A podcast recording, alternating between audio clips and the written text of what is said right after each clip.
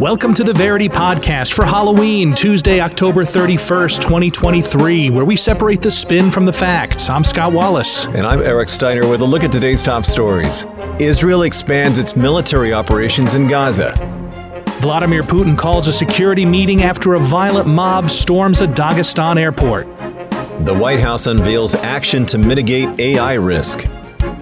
An Australia EU free trade deal stalls and now may be years away.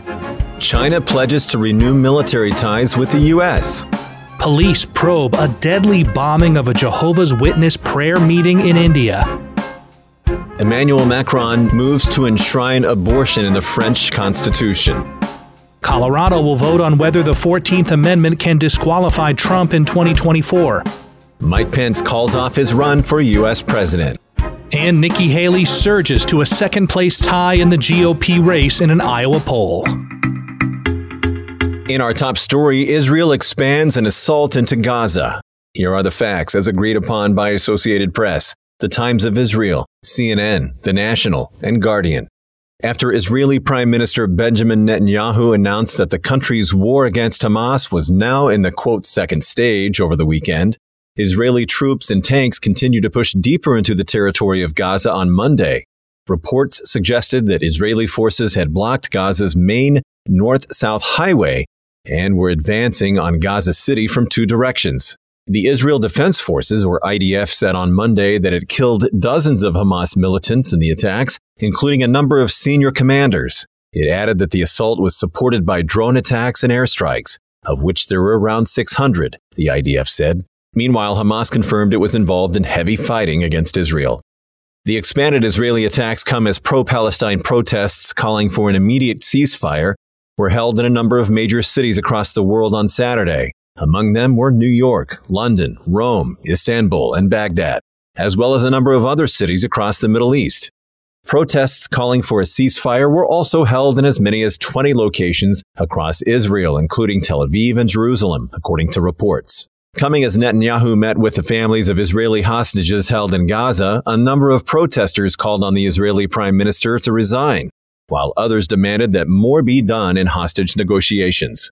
A number of Israeli voices, including Giora Eiland, a former head of the Israeli National Security Council, as well as the Haaretz newspaper, called on the Israeli government to release roughly 5,000 Palestinians, including Hamas fighters, who are held in Israeli prisons in exchange for the estimated 229 hostages held in Gaza. Meanwhile, the Gaza Health Ministry on Monday said that the death toll now passed 8,300 people killed since Israel started launching attacks three weeks ago. Over 1,400 people died in Israel during the initial Hamas attack. Thanks, Eric, for those grim facts. We have a pro Israel narrative on this story from the Times of Israel.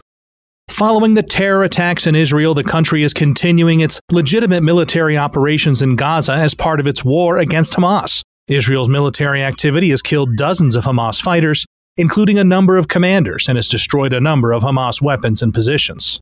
Follow that up with a pro Palestine narrative coming from Middle East Eye. Israel's unrelenting attacks on Gaza have wiped out whole neighborhoods and killed thousands of civilians.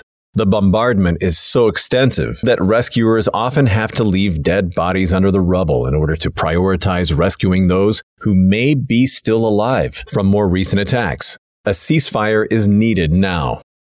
And from time to time, we have statistics based predictions from the Metaculus community we call them nerd narratives. This one says there's a 90% chance that there will be an Israel Hezbollah war by the year 2030. Eric, one thing I'm seeing in social media bubbling up is various comments that people have made about this conflict, but from years in the past. How they're still relevant? Yeah, yeah. exactly. But you got to be careful if you hear, and this is, you know, if you hear what someone said a few years ago, you might think that they're condoning what may or may not be happening right now. And they're talking about what happened five years ago. But this conflict has been going on for so long. People have been commenting on it for decades. Talk about you know, Mandela effect. Exactly. Because people can post something and it looks like, oh, this was posted yesterday. But it just gets really confusing. Hats off to uh, our editorial team researching this stuff because you really got to hash through a lot. Right.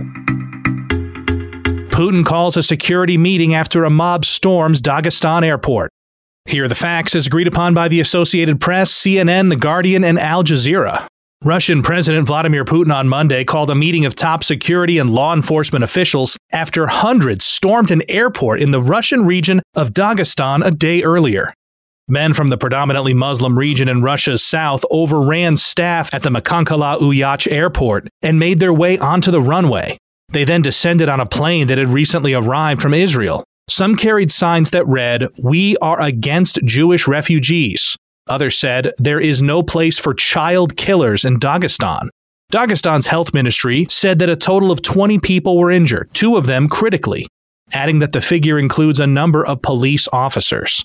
The region's interior ministry said that a total of 60 people were detained during the unrest, though the airport was secured late on Sunday evening. Russia's civil aviation authority said flights resumed at 2 o'clock p.m. Monday. According to reports, the riots appear to have been inspired by posts on Telegram, where followers were told that a flight from Tel Aviv would be arriving that evening with refugees from Israel. Other anti Jewish attacks were also reported in other parts of Dagestan. Dagestan's leader, Supreme Mufti Sheikh Ahmad Afandi, told rioters that although he understands their indignation, the issue cannot be resolved this way. He urged Dagestanis to exert maximum patience and calm. In the meantime, the office of Israeli Prime Minister Benjamin Netanyahu released a statement on Sunday which said Israel expects the Russian law enforcement authorities to protect the safety of all Israeli citizens and Jews wherever they may be, and to act resolutely against the rioters and against the wild incitement directed against Jews and Israelis. Scott, thank you for presenting those facts. Our first spin is a pro establishment narrative coming from CNN. The storming of this Dagestani airport is a clear instance of anti Semitism that needs to be vehemently condemned and prosecuted by Russian authorities. Attacks of this kind must never be allowed to stand. And TASS brings us the pro Russia narrative. With the hopes of securing another propaganda victory against Russia, hostile forces from abroad have manipulated news of events in the Middle East in order to instigate people in the Dagestan region to riot. Russia condemns these actions at the airport. The nerds of Metaculus have a nerd narrative saying there's a 5% chance that Israel will impose sanctions on Russia by 2024. Turning our attention back to the United States as the White House unveils AI safety guidelines. Here are the facts as agreed upon by Reuters, Independent, The Hill, Forbes, and Bloomberg. U.S. President Joe Biden Monday was set to sign an executive order regarding artificial intelligence, or AI safety, to protect consumers, workers, and minority groups from the technology's related risks on Monday. The order, via the Defense Production Act, requires developers to submit the results of technology safety tests to the federal government, while the U.S. Commerce Department will issue guidance concerning labeling and watermarking AI generated content. The order will further require AI models that pose a risk to national security, economic security, or public health to notify the federal government of its training, while also evaluating how agencies will collect and use personal data as well as commercially available information. The quote, rigorous standards that will need to be met will come under the supervision of the National Institute of Standards and Technology. The agency will aim to ensure that grant applicants protect against the risks of using AI to engineer dangerous biological materials. The White House is also calling on Congress to take legislative action, according to a senior Biden administration official. The order will also call for guidance to landlords, federal benefits programs, and federal contractors to quote, keep AI algorithms from being used to exacerbate discrimination. This comes just days before U.S. Vice President Kamala Harris is set to attend an AI summit in the UK hosted by Prime Minister Rishi Sunak. According to Bloomberg government data, the Biden administration has committed $1.6 billion to AI for the 2023 fiscal year. Thanks, Eric. The Democratic narrative on this story comes from Wired Magazine. The U.S. government is attempting to keep the commercial aspirations of AI in check while integrating its benefits into the Biden administration's federal agencies. The executive order rightfully acknowledges both the excitement and danger that AI is capable of globally, and if successful, will mark the strongest governmental directive seen so far in the sector. Town Hall gives us a Republican narrative. Biden leading the fight for AI ethics is like a liberal multinational corporation controlling what election related information the public is allowed to see. The most powerful aspect of AI is its information control, which the Democrats were lucky enough to have on their side during the 2020 election. If social media platformers were able to sway large swaths of undecided voters in Biden's direction, What do you think this corporate government partnership will do next as the technology it controls grows stronger? And the nerd narrative from Metaculus there's a 95% chance there will be an AI Sputnik moment before the year 2050. Free trade negotiations between the EU and Australia stall. Here are the facts as agreed upon by the Sydney Morning Herald, Reuters, Politico, CNN, and The Guardian. Australia and the European Union are unlikely to reach a free trade deal for several years after Canberra rejected the EU's latest proposals, according to Australian government ministers. Australia hoped to remove tariffs on its agricultural products, while Europe wanted greater access to Australia's critical minerals. Australian Trade Minister Don Farrell said the two parties held last chance negotiations in Osaka, Japan, while a meeting of G7 trade ministers took place. However, in a video statement Sunday, Farrell said, Unfortunately, we have not been able to make progress. The two sides have been discussing a free trade agreement since 2018 and have long struggled over access to Australian beef and other products. Australia has maintained it will only agree to a deal that benefits its agricultural sector. Agricultural Minister Murray Watt said the EU hasn't budged from the offer it proposed three months ago. In July, negotiations fell apart after Farrell left Brussels without an agreement. The trade minister said that Australia would either break off negotiations or take a break before resuming talks, after the EU's offer remained roughly the same. Farrell said all talks would be frozen and negotiations may not resume for several years. Meanwhile, EU trade chief Valdis Dombrovskis said the bloc made an offer that presented a commercially meaningful agricultural market access offer to Australia, but added that Australia did not engage on the basis of previously identified landing zones.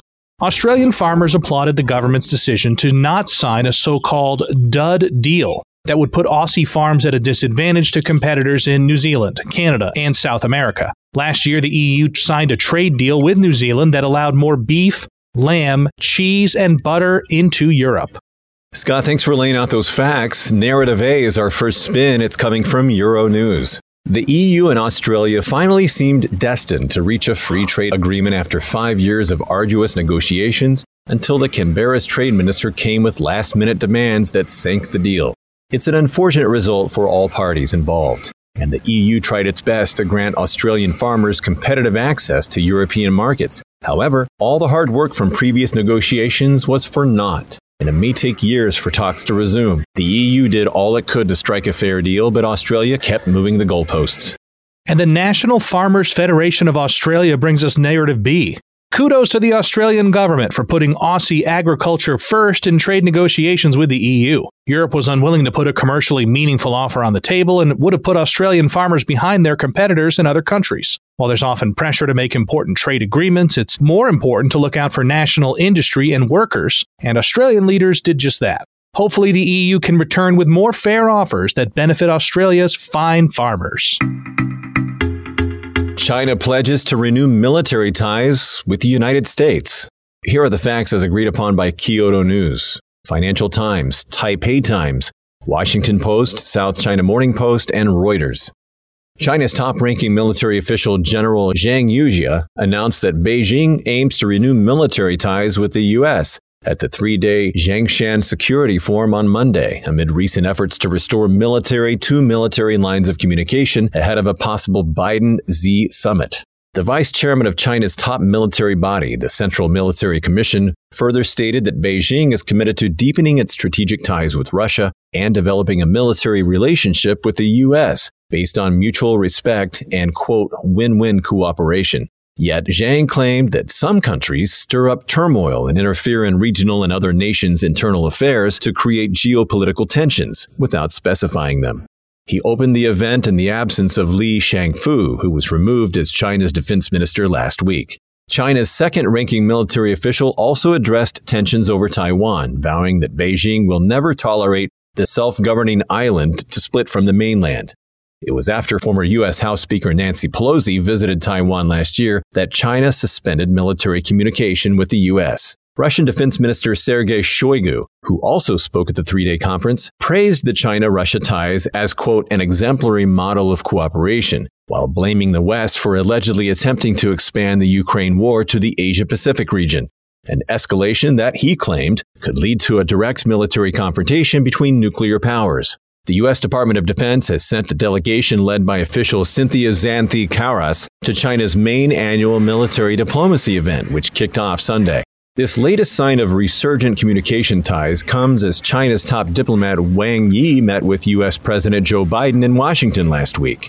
Well, Eric, we have some diametrically opposed narratives on this story. Let's start with the anti China narrative from Voice of America. That China invited the U.S. delegation to the gathering shows that Beijing wants to put military exchanges with Washington back on a solid footing. This is also due to the U.S. diplomatic view that engaging in candid U.S. China dialogue is crucial for the stability of East Asia and the world. However, significant differences remain between the Chinese Communist Party's foreign policy and American values. PRC propaganda will exploit the delegation's attendance, and it remains to be seen how serious China really is about improving ties.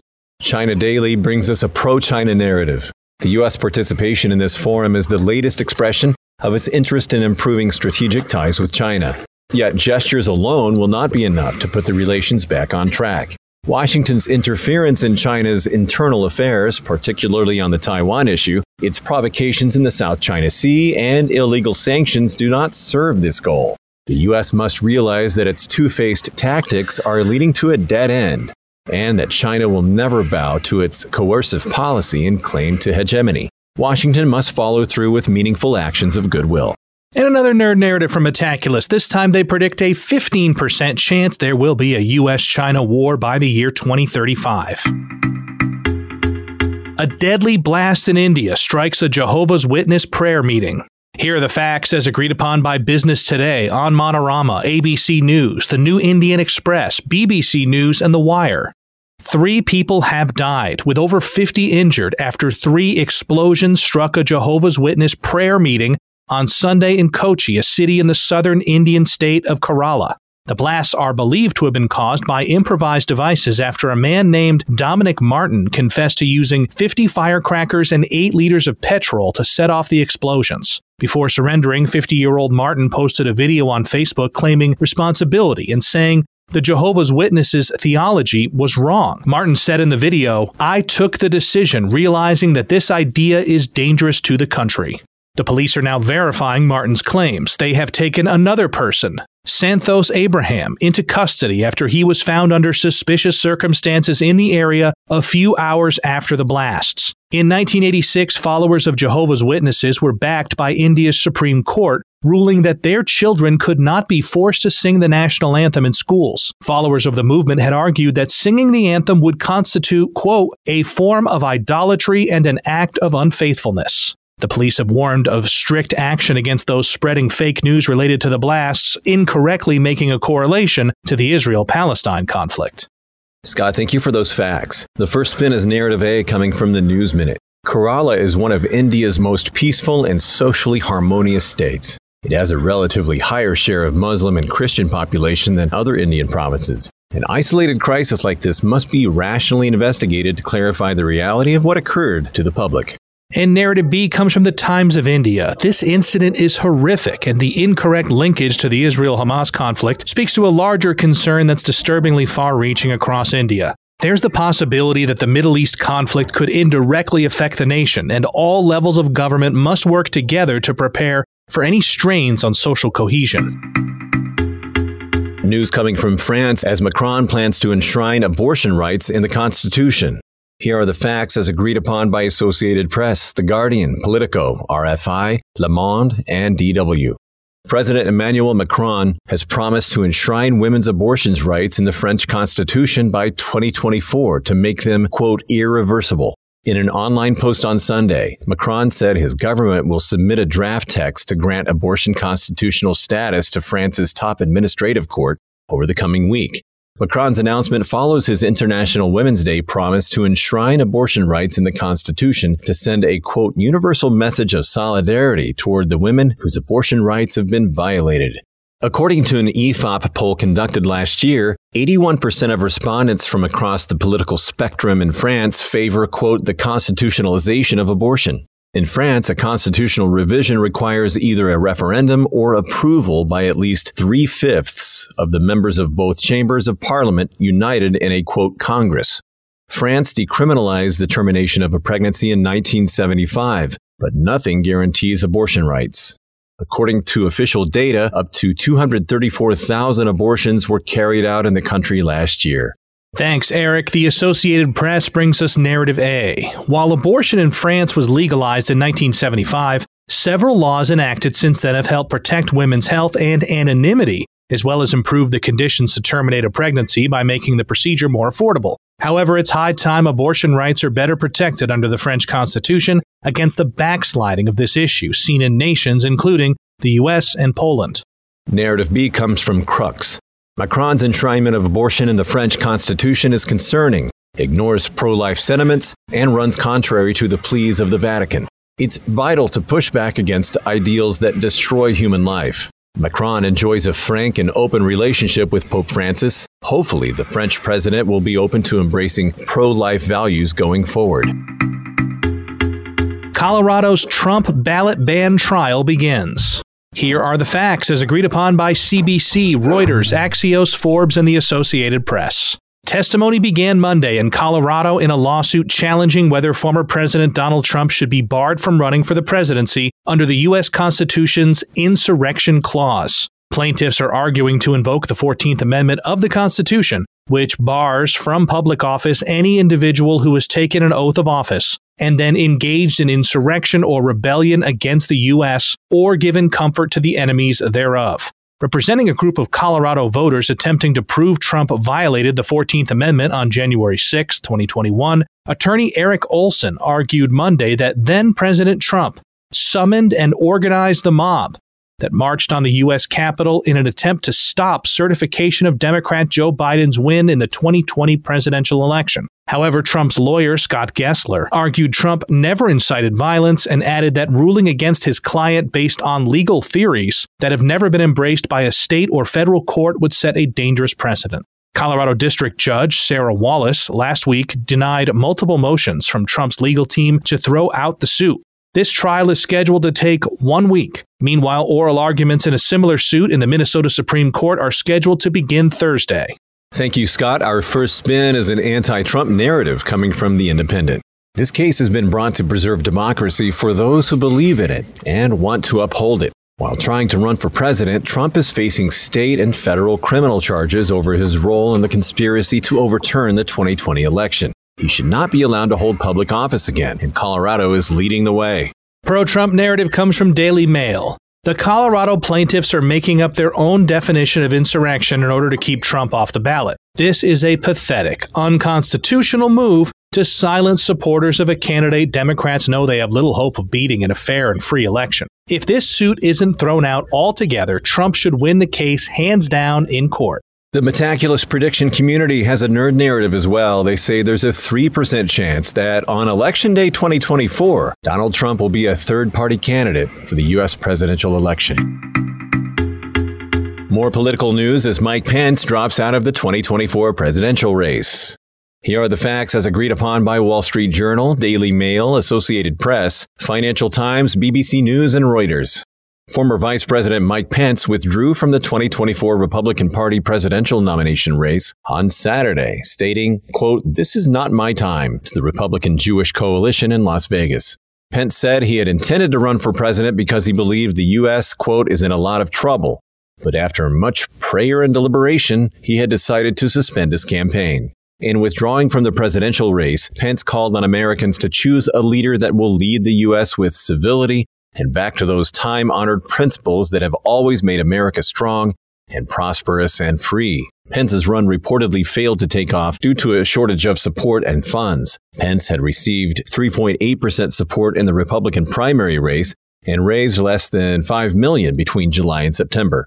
Pence's campaign recently reported it owed 621,000 in debt while holding 1.2 million in savings. Pence stated that while he was pulling out of his campaign, he would, quote, never leave the fight for conservative values. Previously, Pence had criticized former President Donald Trump for his role in the January 6, 2021 Capitol Hill riots and alleged attempt to overturn the 2020 election results. Well, we have political narratives on this story, Eric. Let's start with the Democratic narrative from the New York Times. Mike Pence, a key witness for federal prosecutors against Donald Trump and his trial about the events surrounding January 6, 2021, has paid the price for not bending the knee to Donald Trump time and again. His decision to drop out of the 2024 presidential race underscores how tricky the path is to topple the former president, who is currently dominating the GOP polling. Pence was always a non starter in the GOP race, and now the field of non Trumpers shrinks even more. Breitbart gives us a pro Trump narrative. With Trump polling so strongly in the face of weaponized legal action against him, Pence's hopes of rebooting his career were doomed. Despite years of experience in Washington, he struggled to gain traction or raise money to fund his anemic campaign as Republican voters abandoned him. Pence never had a chance against the former president, who has built one of the biggest primary leads in U.S. electoral history and the nerd narrative from Metaculus, they predict a 40% chance that Trump will win if the 2024 U.S. presidential election is Trump versus Biden, according to the Metaculus prediction community. Uh, you and Pence used to be golfing buddies, didn't you? Didn't you guys play golf together? Does he still have that 24 handicap? Yeah, he's gotten better. I mean, he, I mean, honestly, he's been busy the past few years, and I, I think honestly, his desire to shave a few strokes to get a chance against me probably was why he took his eye off the ball this race. That's why he's dropping out. Yeah, but See, I always picked you to be the sandbagger. I may have taught him everything he knows, but I didn't teach him everything that I know. You understand? oh, yeah. Haley surges to a second place tie in Iowa's GOP poll. Here are the facts, as agreed upon by Axios, NBC, Reuters, The Hill, Politico, and U.S. News and World Report. According to an NBC News Des Moines Register Mediacom poll, Republican presidential candidate Nikki Haley is now tied for second in polling at the party's Iowa caucus with Florida Governor Ron DeSantis. While October's polling sees both DeSantis and Haley sitting at 16%, a decrease of 3%, and an increase of 10% respectively, compared to a poll conducted in August. Former President Donald Trump remains the first choice candidate by likely Iowa caucus goers, with a commanding 43%. Trump's gap to second place now sits at 27%, a four point increase from August. Following Haley and DeSantis sits Senator Tim Scott, Republican of South Carolina, with 7%, while former New Jersey Governor Chris Christie and Vivek Ramaswamy both received 4%. The poll also found that 27% saw DeSantis as their second choice, with 25% actively considering the Florida governor, while 17% saw Haley as their alternative candidate. 41% of total survey responders claimed their mind was made up on their first choice candidate. Data was taken before former Vice President Mike Pence announced he was to pull out of the presidential race. Pence had dropped from 6% to 2% between August and October. The data was collected from 404 likely Iowa caucus attendees between October 22nd and 26th, with a margin for error of 4.9%. Thank you, Scott. Politico gives us an anti Trump narrative.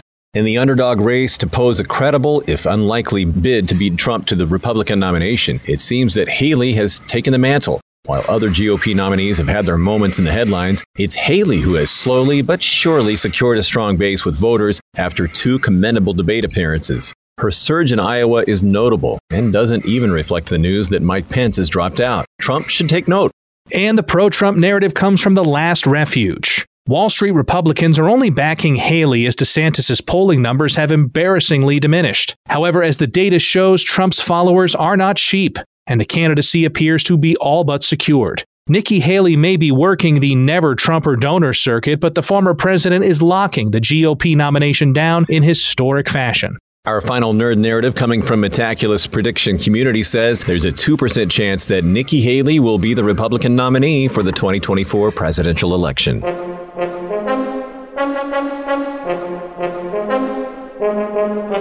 Thanks for listening to the Verity Podcast for Halloween, Tuesday, October 31st, 2023. Each day, we use machine learning to read about 5,000 articles from about 100 newspapers and figure out which ones are about the same stories. For each major story, our editorial team then extracts both the key facts that all articles agree on and the key narratives where the articles differ. Find out more at verity.news, and you can download the Verity app on the Apple App Store or Google Play. For Scott Wallace, I'm Eric Steiner, inviting you to join us next next time on the Verity Podcast.